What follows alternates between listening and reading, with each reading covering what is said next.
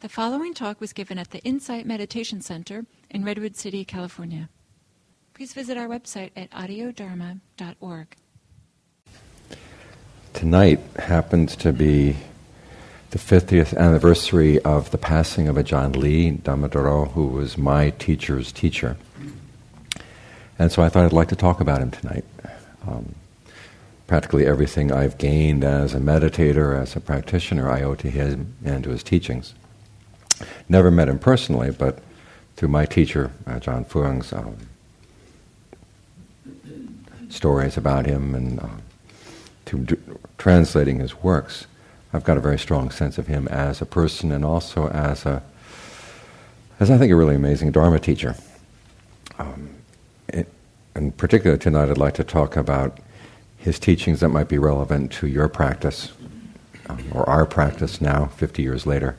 There are a lot of stories about Ajahn Lee. Um, in Thailand, to this day, he is mainly known for his psychic powers, um, and there are some pretty cool stories about that. But I, that'll be just entertainment. Um, for something more useful, I'd like to talk about some of his his teachings. He had done spent most of his time practicing in the forest. He had some practice or some time as a student monk in Bangkok but was pretty minimal. But he was an autodidact. He read an awful lot, and his teachings, I think, are a really interesting combination of a lot of practice and um, some some book knowledge about the, what the Buddha had to teach. Back in that time, in particular, Thailand was in a period where they were still recovering from the invasion in Ayutthaya. The, the Pali Canon was available, not too much in the commentaries was available what was available in terms of the Pali Canon, the translations in Thai were very stilted and very much not based on anybody's practical practical experience. It's more just the, the book says this word means this, so we plug it right in. And um, what I think, so the translations came out pretty stilted and not all that helpful. What I think was amazing about Ajahn Lee was his ability to put together his practice and the Pali Canon in a way I think that was um, gets at a lot of the Buddha's important teachings and also brings them alive and, and was based on his own experience. Um, for me, when I first started practicing meditation, one of his teachings I found most useful was his understanding of how you play with the breath. When you meditate, you don't just sit there and watch in, out, in, out, in, out. How many more minutes do I have to have in, out, in, out? It's you work with the breath. The breath is not a given. The breath is something that the mind it's one of the few processes of the body that you actually can have some control over. And the Buddha himself called it what he called bodily fabrication. It's one of the intentional elements that you have to shape your experience of the body. And so Ajaan Lee would focus on how to make use of that fact that you really do have a role in shaping your breath. If you're trying to sit here and meditate, why not breathe in a way that feels really good? Um, his conception of the breath was not just you know, the air coming in and out of the lungs, and this is typical in Thailand in general, but the idea of breath as being the energy that flows throughout the whole body. Very similar to the Hindu concept of prana, and the Chinese concept of qi. Um, that you've got breath flowing through your blood vessels, you've got breath flowing you, through your, your nerves. Sort of as a cocoon around your body, there's a kind of a breath energy as well. And he was saying, you know, try to make use of that as you meditate. You talk about breathing in different rhythms. You could try in long and out long, in short, out short, in short, out long, in long, out short, to see what rhythm of breathing feels best. And also to think of the breath energy flowing in different parts of the body. You know, where do you feel blockages in your energy?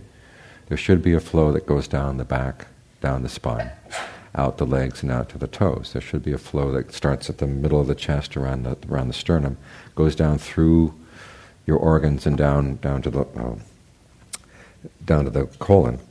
Um, breath flowing in the in the in your arms, breath energy in your eyes, in your ears. Have you ever really looked into that? It's something you can explore.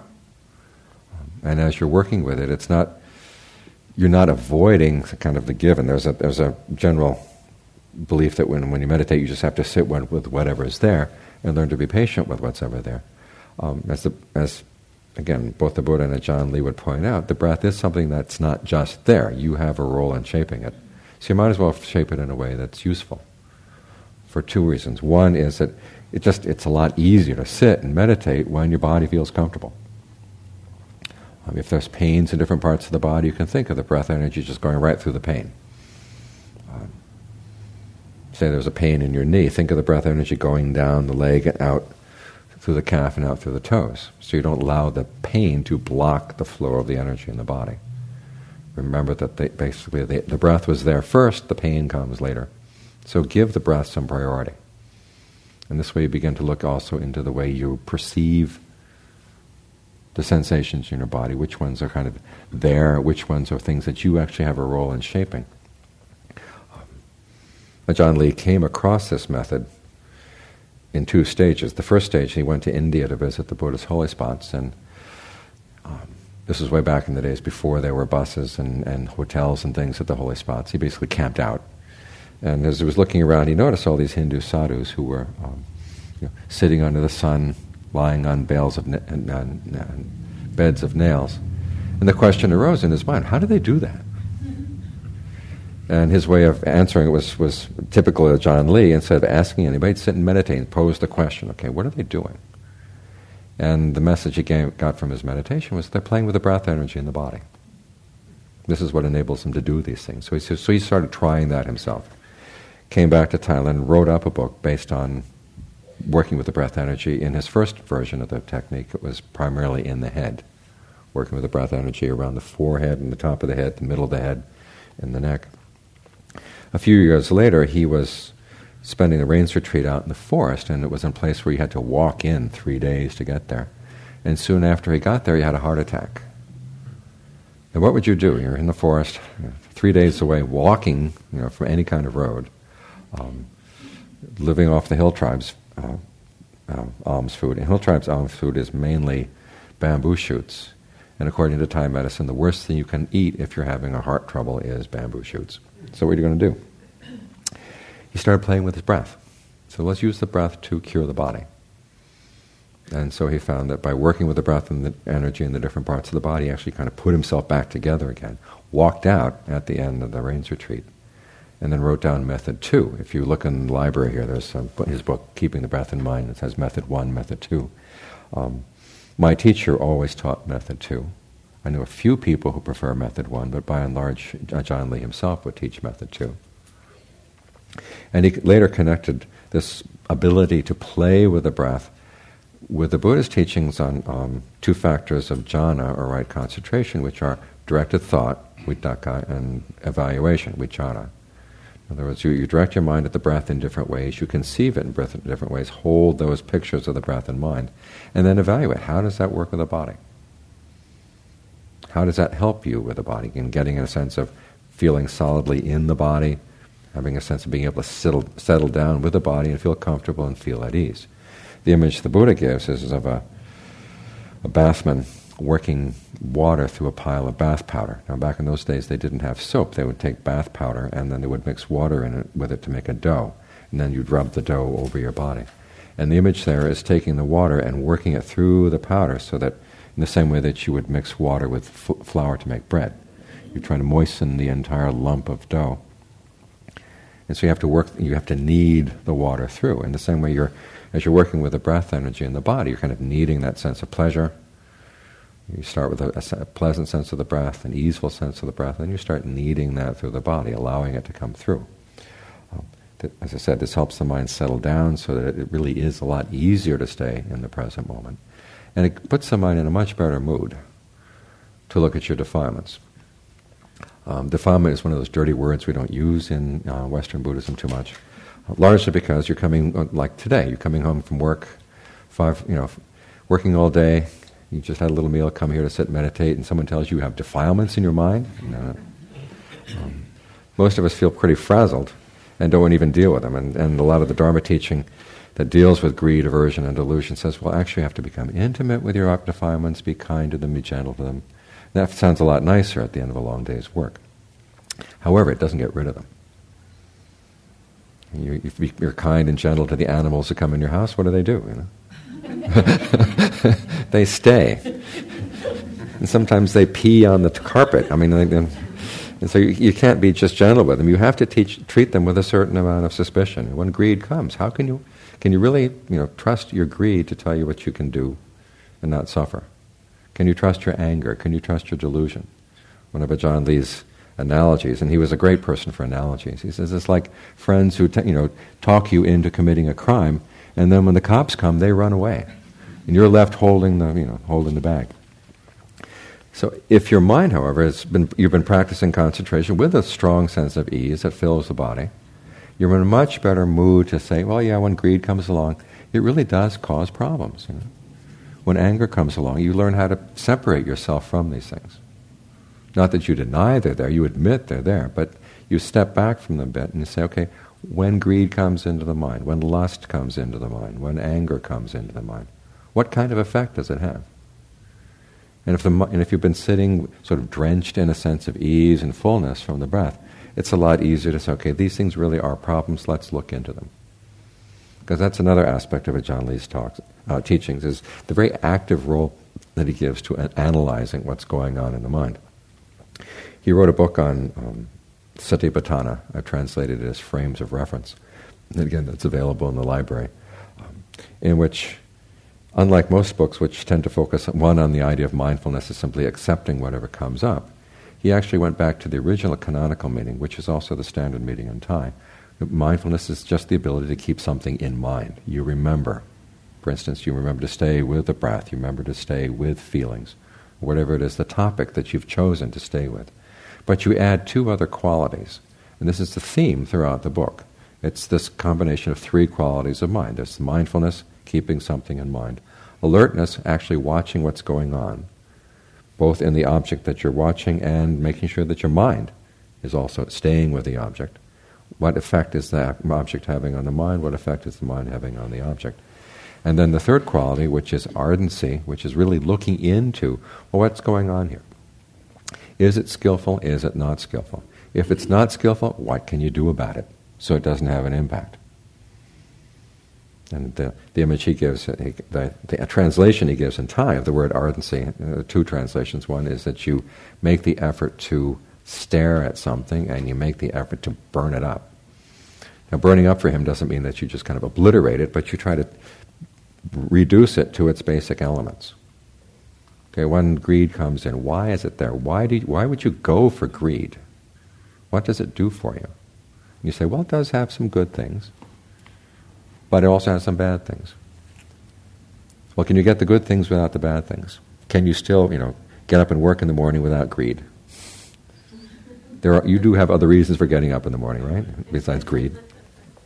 Um, and you have to learn how to see, okay, which part here is the unskillful part, which part is the skillful part? Can we take them apart? So that you have the energy that you would need in order to do what needs to be done, and yet not feel that you have to be motivated by greed. Because greed will often, well, we've seen greed. Back in the 1980s, greed was good, right? Look what it's done to us. You know. It's, it's torn our country apart. So you have to get the mind in a position where it feels at ease, where it feels refreshed from the breath. And then you can start looking at these things. And this is another aspect of Ajaan Lee's teachings I always found useful, is that he doesn't divide mindfulness practice from concentration practice. And he doesn't divide insight practice from tranquility practice. They go together, they work together. In order to get the mind to settle down, okay, if you have a place where it's if your body doesn't feel comfortable, it's not a good place to settle down. Work through it. What, what are the problems with the energy in your body? Learn how to get in touch with it. Learn how to work through these things. Um, an image I use, I don't use it in Thailand, but I use here, is of a dog lying down to sleep. Um, you talk about dogs in Thailand, people get upset. But if you've noticed a dog lying down, does the dog just plop lie down? Usually it lies down, whoops, there's a root. So it gets up and it scratches there. And it get, lies down again, oops, there's a stone, gets up and scratches there. Until it finally has a nice place where it can settle down. And, and in the same when you're, when you're meditating, you meditate, oh my gosh, there's a pain right here, there's some blockage right there. Well, let's work through it. And as you work through it, you're, you're with the body, you're in the present moment, and you're also creating a place where the mind really can settle down more solidly. So you learn how to think strategically. You, know, you learn how to use your insight in order to, or your powers of analysis to get the mind to settle down. When the mind is settled down, then your powers of analysis have a much firmer basis for doing more detailed analysis of what's going on, both in the body and in the mind. And so you use this sense of pleasure not to get stuck on the pleasure, but you use it as a way of preparing the mind so it can look more deeply in to what's actually going on.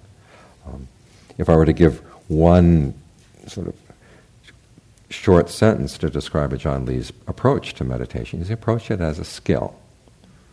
We're not just sit here, sitting here doing whatever we're told to do. You're doing it and then you're evaluating the results and then you adjust it to fit your particular circumstances right now.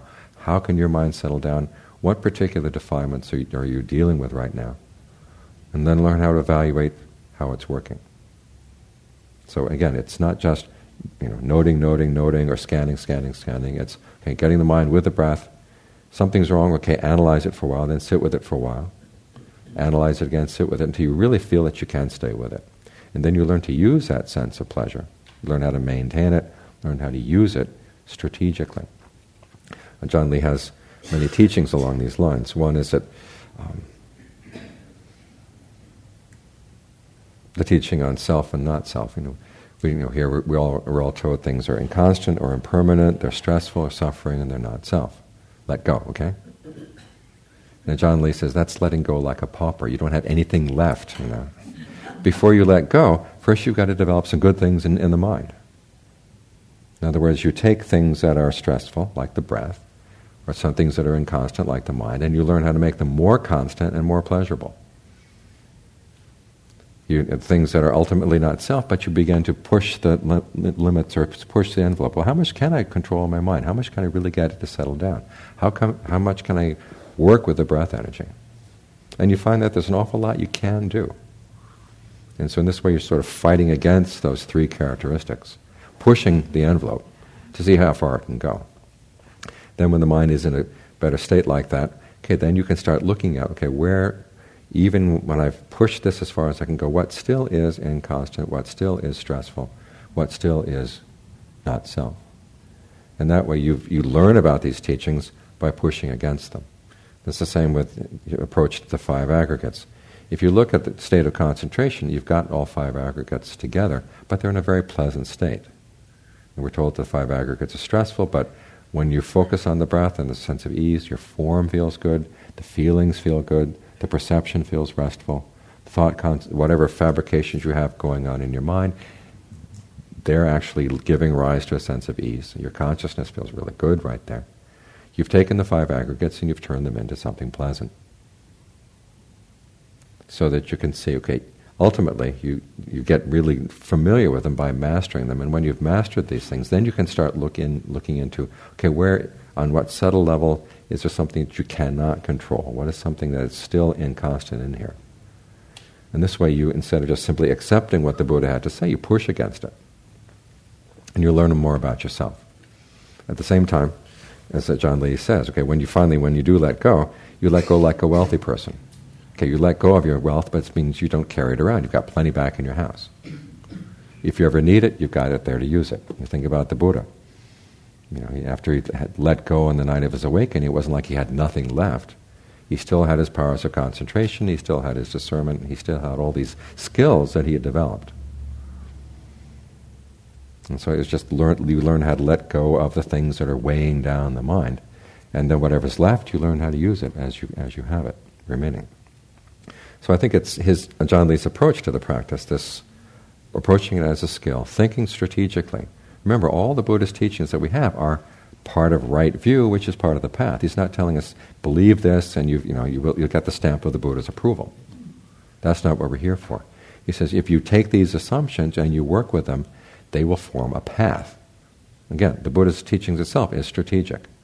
The image of a path is not that you lie down there.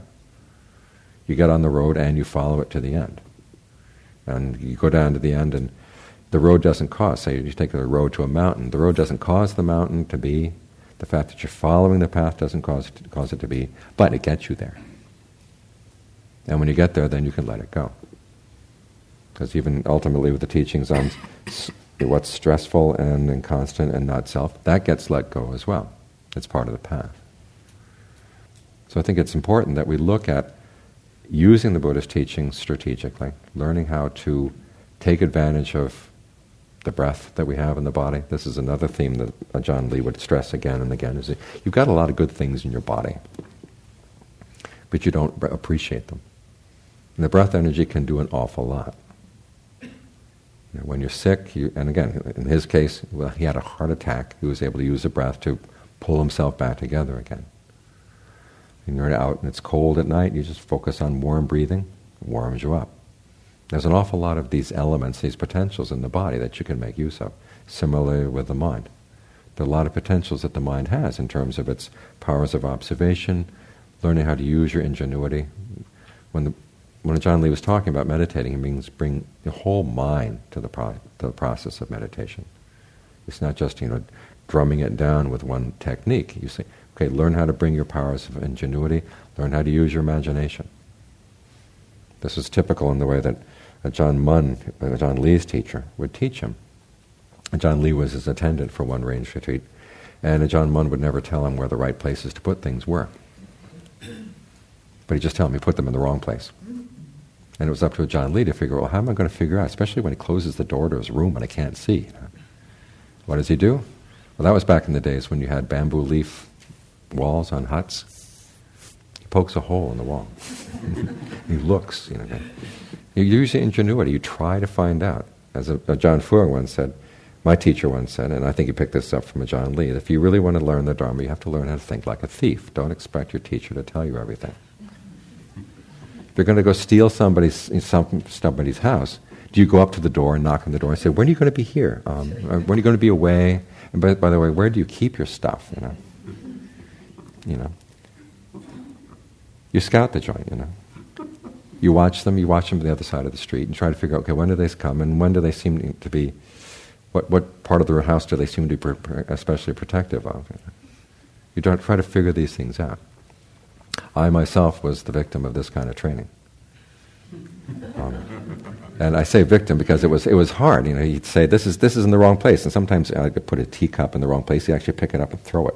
Um, and so I'd have to figure out well, when he puts the teacup, where does he put it? Um, and it's it's a useful skill to develop in your meditation because then you because when you have problems in your meditation, you can't expect a teacher to be right there to hold your hand and take you through it all the time. You've got to figure out, okay, I've got a problem right now. What can I do? Well, you've got the breath. What, can, what ways can you work with the breath? One of the things I appreciated, and as I came to translate more and more of Ajaan Lee's writings, and especially his Dharma talks, was that even after he had worked out that method, working uh, method two in, the, in keeping the breath in mind, he never stopped playing with the breath and figuring out new ways of moving the breath energy through the body to deal with different problems. It wasn't like somebody told him these ways. He played. He experimented. And some things might not have worked, but other things did. And I think it's an important attitude to develop as a meditator. Things aren't going well. What can you do to change it? You don't just sit there and suffer. If people gained awakening just by sitting and suffering, as Ajaan Chah once said, all the chickens in the world would be, you know, enlightened by now. Um, You've got to use your imagination. You've got to use your ingenuity. Use your powers of observation there's any one message from Ajaan Lee's teachings, I think that would be it. Learn how to observe. Learn how to test things.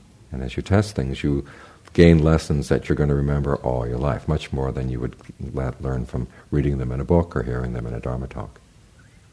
So I think the advice I would give, in t- taking Ajaan Lee as an example, is learn how to experiment and learn how to make use of the potentials you have, both in the body and the mind, that you may not really fully have learned how to use yet.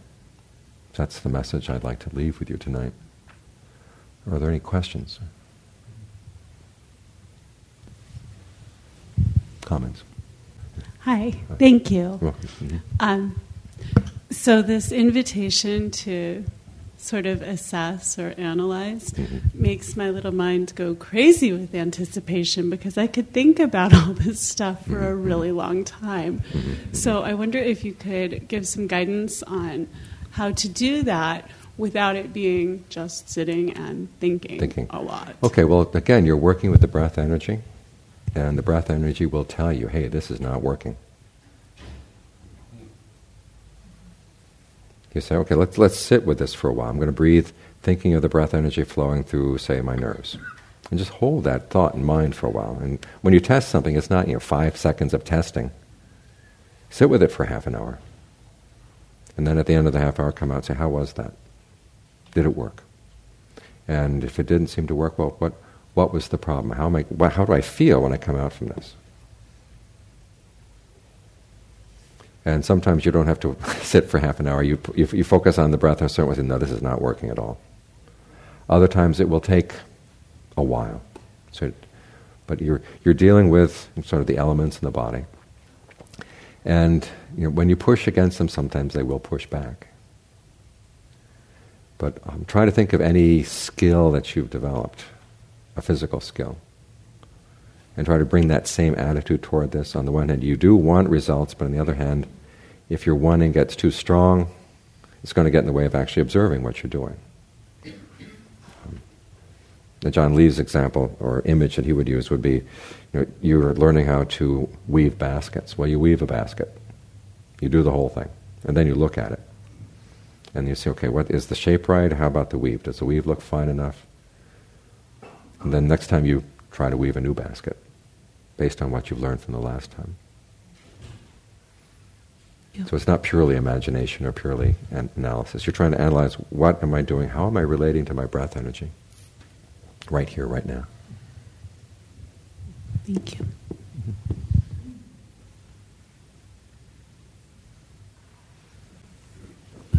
You suggested some of the experiments we could do with the breath would be long, short, short, long. Mm-hmm. Uh, I find that uh, different pressures on the diaphragm and pushing on the internal organs are useful. Is that one? And, and can you suggest others? The, the, issue of how much pressure you're putting on the breath, how much, um, how heavy the breath is. You do a heavier breath or a lighter breath, faster, slower, deeper, more shallow. Um, again, thinking about breathing in and out your eyes, breathing in and out your ears. If you have a headache, I've found one of the best things to do is to lower your focus. So don't focus right on the head. Focus hands of the feet, soles of the hands of the, palms of the ha- palms of the hands, soles of the feet. Um, I, I, I, suffer from spoonerisms. Um, uh, let's see. Gosh, there's so many things you can do with the breath. Um, think of the breath coming in and out the chakras the front chakras, the back, back chakras as well. Um, if there's a tightness in any one part of the body, if it's in the upper part of the body, think of allowing it to spread out your arms and out the palms of your hands. If it's in the lower part of the body, think of it going out the soles of your feet. Um, uh, think about, sometimes I've found, you know, I've played with the breath energy so much it's totally screwed up. Um, in which case you think about, about the first inch of space around your body. And think about, okay, just think of breath it's kind of flowing nicely there. Um, a lot of us picked up as children the idea that when you breathe in, you have to pull the breath in through the nose. And a good way to counteract that is to think of the breath energy coming in back at the base of the skull. So when you breathe in, it comes in here and goes down the spine. Or it can go down the shoulders. So those are some things that I found useful.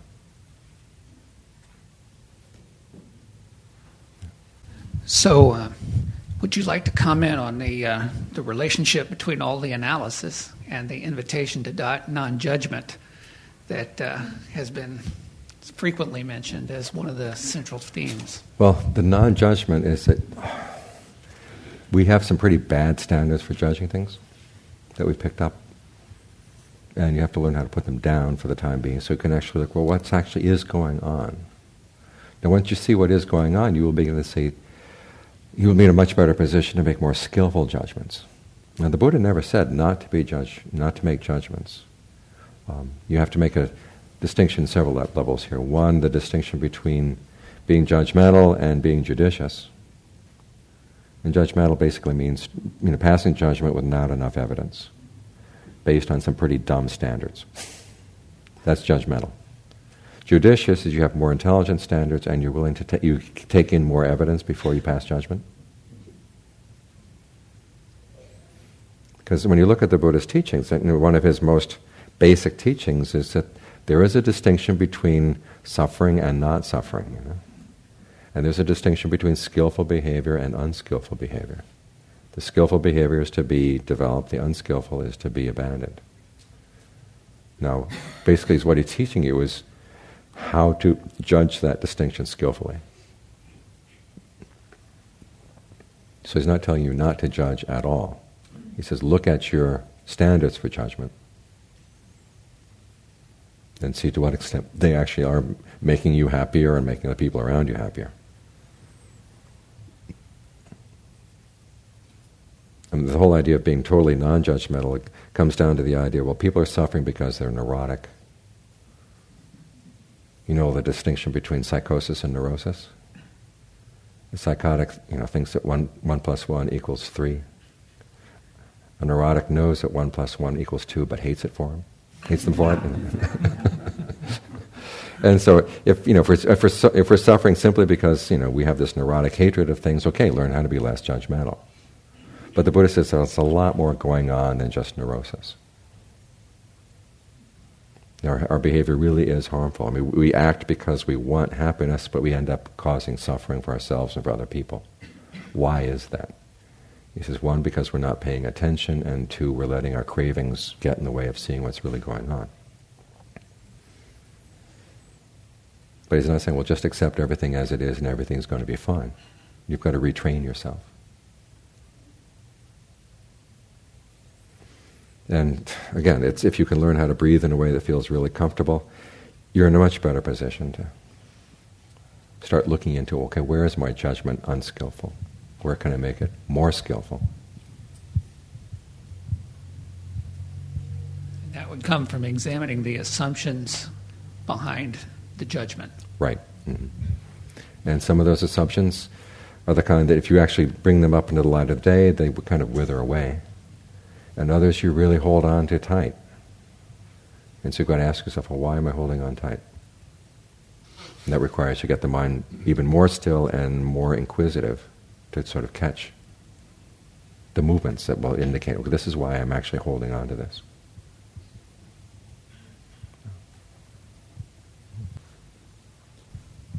Yes, I have a question about how it sounded like your training with your teacher uh, had some unpleasantness to it. Uh, I'm curious as to how you knew, or did you know that was the proper teacher for you? I know. I just felt a very strong sense of rapport and trust.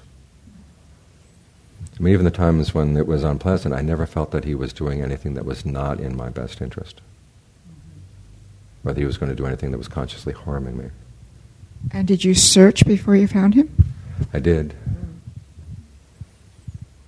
But um, and part of it was, I don't know if this is really a good standard, but I really liked his sense of humor. Um, we seem to click on that level.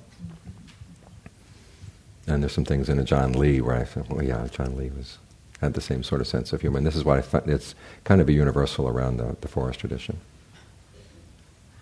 Sometime I could give a talk on that, why, why humor is a sign of wisdom. Yeah, yeah, But it wasn't easy. I mean, he was. My teacher, his health was pretty bad for the last several years of his life, and I was his personal attendant.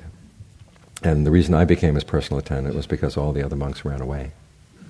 Because when he was, when Ajaan Fuang was sick, he had a really sharp tongue, and a lot of people just couldn't take it. But, he, but he, he mentioned one time, he says, the reason I criticize people is, you know, if they're going to stay, they're going to stay. I know who's going to stay and who's not going to stay this way. And so I, and it, you know, it was, it was a really good lesson. I mean, he never criticized me in a way that was, you know, um, made me lose hope in myself. It was more just, you know, just challenging me further. And one typical thing that he would do would be, he would ask for something, and when he was sick, um, he would revert to the accent of his native province, which was different from Standard Thai. And he'd speak very softly. He'd ask for something. And I'd have to figure, well, what does he want? And I made the mistake one time. I said, what was that you said? And he got up and he crawled over the room and he got what he wanted. And so the next time I figured, okay, well, what does it look like he needs? I'll give him this, you know. And if it's not what he wants, he'll let me know, and then I'll you know, find something else. Um, but it was, you know, it was, it was challenging, but um, you know, when, when I did it right, it felt really, really good. I'll tell you two stories before we go. Um, one was he'd been sick. He had this um, rheumatoid psoriasis. It's a bizarre disease. It starts in the bones and comes out in the skin. And the only thing that would really work for these attacks he would get would be a really deep body massage. And I couldn't give that. You know, some people can give massages and other people can't. I'm not a massage giver. Um, so we had to wait for this one monk. And this one monk had, had a grudge against the Ajaan Fuang, and so he would wait a couple days and then show up and give him the treatment. And so one time he showed up at 10 o'clock at night, and I'd been up two or three nights with the Ajaan Fuang because you have to use hot compresses and other things to, to help with the disease and getting two hours of sleep at night. And so the, the monk came and gave the massage, and so Ajaan Fuang, you know, the, the, massage ended at midnight. And Ajaan Fuang turned to me and he said he asked for a spoon of coffee, kafa chon, in Thai. And spoon of coffee, what, what kind of spoon of coffee? It doesn't make any sense. Um, but I figured, well, maybe it's something I don't know. I'll go down and ask the people in the kitchen. So we went down, woke up the people in the kitchen, said, uh, Ajaan Fuang wants a spoon of coffee. And they said, spoon of coffee. What does that mean? Um, you know, does he want it granulated coffee, or does he want it mixed, or you know, uh, you know, dissolved in hot water, or what? And we said, well, maybe I guess the hot water. I don't know. So we got him some hot water and had a little spoonful of coffee in the glass, and I took it back to his hut. And as I got to the stairway at the bottom of his hut, I thought, oh my gosh, yeah, I probably asked for a coffee spoon, which is the words flipped backwards in Thai, chong kafe. And so I just kind of melted down and started laughing. And he said, What are you laughing about?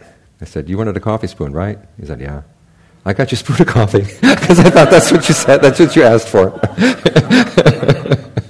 and so he didn't say anything. I found it later. He mentioned it to one of his students, and he said, you know, he, you know, he'd been up for two nights and probably had said a spoon of coffee, and he was kind of bleary too. Um, and he had this. Um, what's, what's the English word for the quality I showed just there? No, there's a there's a Thai term, term sur. Um, but there was another time when he'd been sick the same way, and this time the, the monk came at about 8 o'clock and finished the massage. And so some people from the kitchen came up and they brought the brought some cocoa for Ajaan Fuang because he hadn't been eating for those two days. And that was back in the days when we thought cheese was allowable in the evening, so they brought up a little cheese.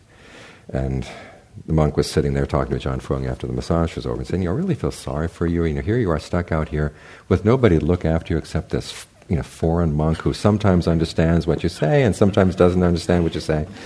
I kept thinking, gosh, don't rub it in, please, come on.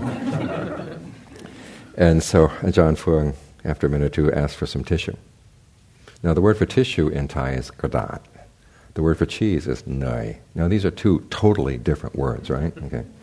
And the monk somehow heard that Ajaan Fuang asked for some cheese, so he offered the cheese. And I offered the tissue paper. And so Ajaan Fuang took the tissue paper and said, You can do what you want with that cheese. I want some tissue paper. I felt so good. I mean, it's little things, but your meditation is also little things, you know? you know where you're going to focus, how you're going to breathe.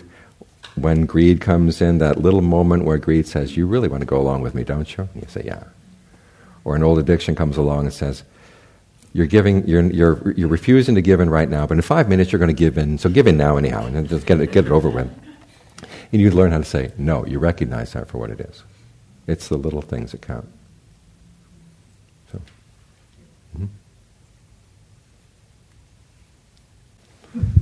I, I guess I'm wondering about the um, instruction of, of sitting with what is happening in meditation mm-hmm. and um, and your point of view about playing with the breath because mm-hmm. mm-hmm. I find it very you know I find myself actually doing that to some degree but mm-hmm. sort of feeling um, at times like I'm allowing myself to distract myself um, from what is actually present.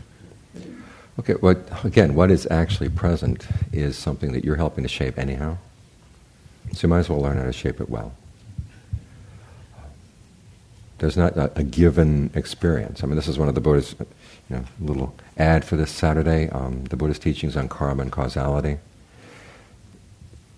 Your present moment is composed of results of past actions plus your current actions working together. past actions send potentials, your current actions actualize them. Now, there's some issues that come up in the mind. You do have to just sit with them for a while in order to get a sense of what's going on. And the same with the breath. You try adjusting the breath in different ways, and nothing really seems worth, you know, or something able something to be able to settle down with. Sit with it for a while. Just say, okay, I'll just be with whatever's there.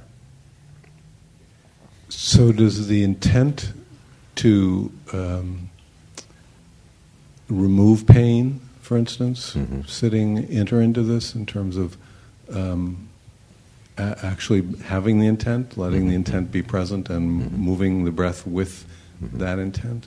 Yeah, that, that's perfectly fine. Now, you find that there are some pains that no breath method is going to deal with.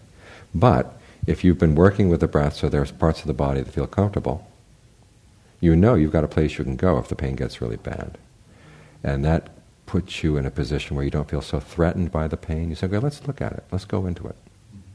Because I know in the back of the mind, if it really gets bad, I have a place to go. Because the whole point, of, eventually, the whole point of dealing with pain, both physical and mental, is to learn how to comprehend it. And to comprehend it, you can't feel threatened by it. You have to be able to sit with it. And if you have, if you have a sense of competence that okay, this is not going to get too bad for me, you can you you get more um, adventuresome. Thank you. When I was after I'd studied with Ajaan Fuang a couple months before I came back to the States, and then I eventually returned to Thailand. But during that period when I was back in the States for a year and a half, I was back at my old alma mater. And it was a college where the psych department seemed to run the college, i.e., everybody's name was put on one of these um, random number generators for psych experiments.